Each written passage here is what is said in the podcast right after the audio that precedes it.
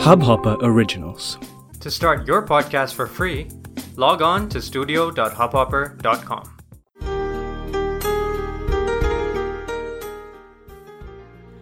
दोस्तों ये है प्रोग्राम हमारे तुम्हारे खत और आज का खत है अपने एक्स बॉयफ्रेंड के नाम क्या आज भी उस बॉयफ्रेंड की याद आती है खत पढ़ रही हूँ मैं अनुपमा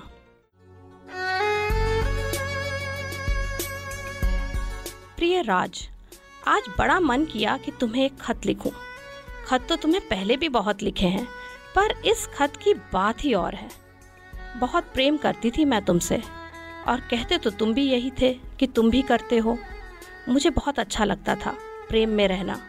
तुमसे मिलना, तुम्हारे साथ समय बिताना, सब कुछ बहुत अच्छा लगता था।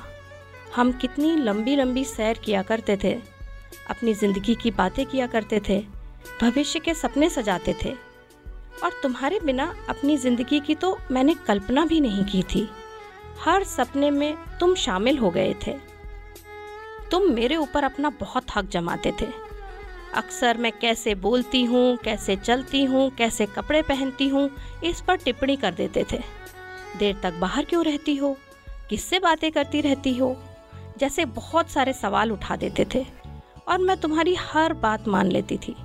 सोचती थी कि तुम्हें मेरी कितनी परवाह है, कितनी चिंता है, तभी तो ऐसे सवाल करते हो। अच्छा भी लगता था। डेढ़ साल से हम प्यार मोहब्बत में थे। सारे ज़माने को खबर लग गई थी। कभी कुछ छुपाने की ज़रूरत ही महसूस नहीं हुई। इंतज़ार था कि दोनों की नौकरियाँ लगें और साथ में ज़िंदगी का सफ़र शुरू किया जाए। मुझे आज भी याद है वो दिन। माँ ने कहा, अब कहो तो राज के घर में बात करें तुम्हारी शादी की। मैंने हाँ में सिर हिला दिया था। पर उतनी खुशी महसूस नहीं हुई थी मुझे। थोड़ी हैरानी भी हुई थी कि क्यों खुशी से पागल नहीं हो गई।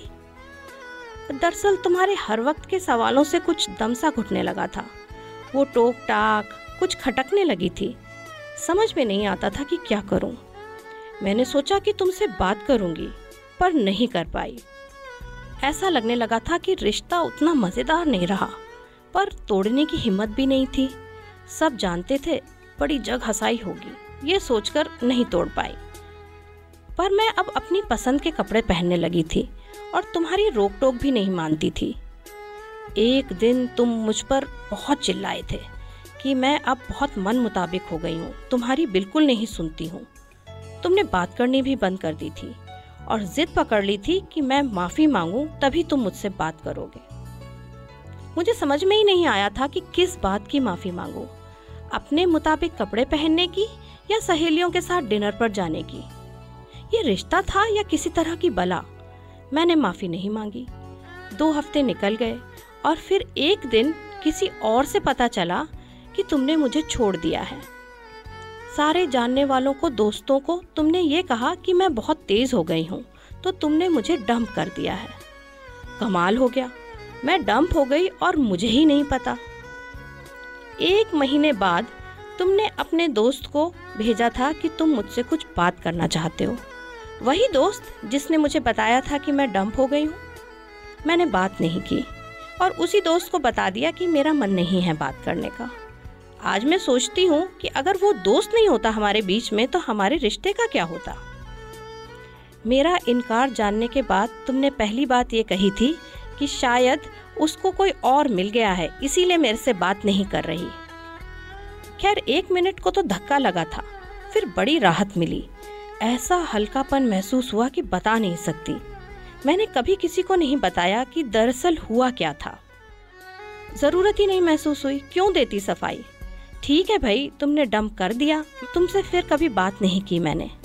लेकिन आज दो साल बाद ये खत लिख रही हूँ। ताकि तुम अपने मन में कोई गिल्ट ना पालो, कोई बोझ लेकर ना चलो।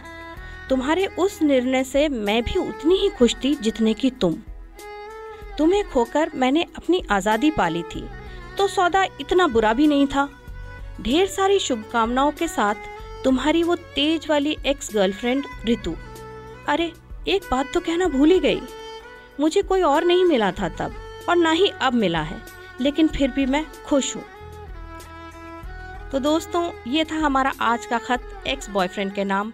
हमारे प्रोग्राम हमारे तुम्हारे खत में। कैसा लगा? हमें फीडबैक ज़रूर भेजिएगा। आज के लिए ही इतना ही। फिर हम मिलेंगे इस प्रोग्राम में, जिसका नाम है, हमारे तुम्हारे खत।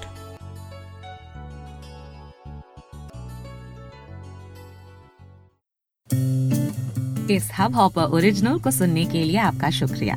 अगर आप भी अपना पॉडकास्ट लॉन्च करना चाहते हैं तो हब हॉपर स्टूडियो वेबसाइट पे रजिस्टर करें और एक मिनट के अंदर अंदर अपना खुद का पॉडकास्ट लॉन्च करें। यही नहीं स्टूडियो देता है आपको पूरी आज़ादी कहीं भी, कभी भी अपना पॉडकास्ट लॉन्च करने की सिर्फ़ तीन आसान स्टेप्स में। तो साथ में अपना पॉडकास्ट शुरू करने के लिए तैयार just hop on Hubhopper simply content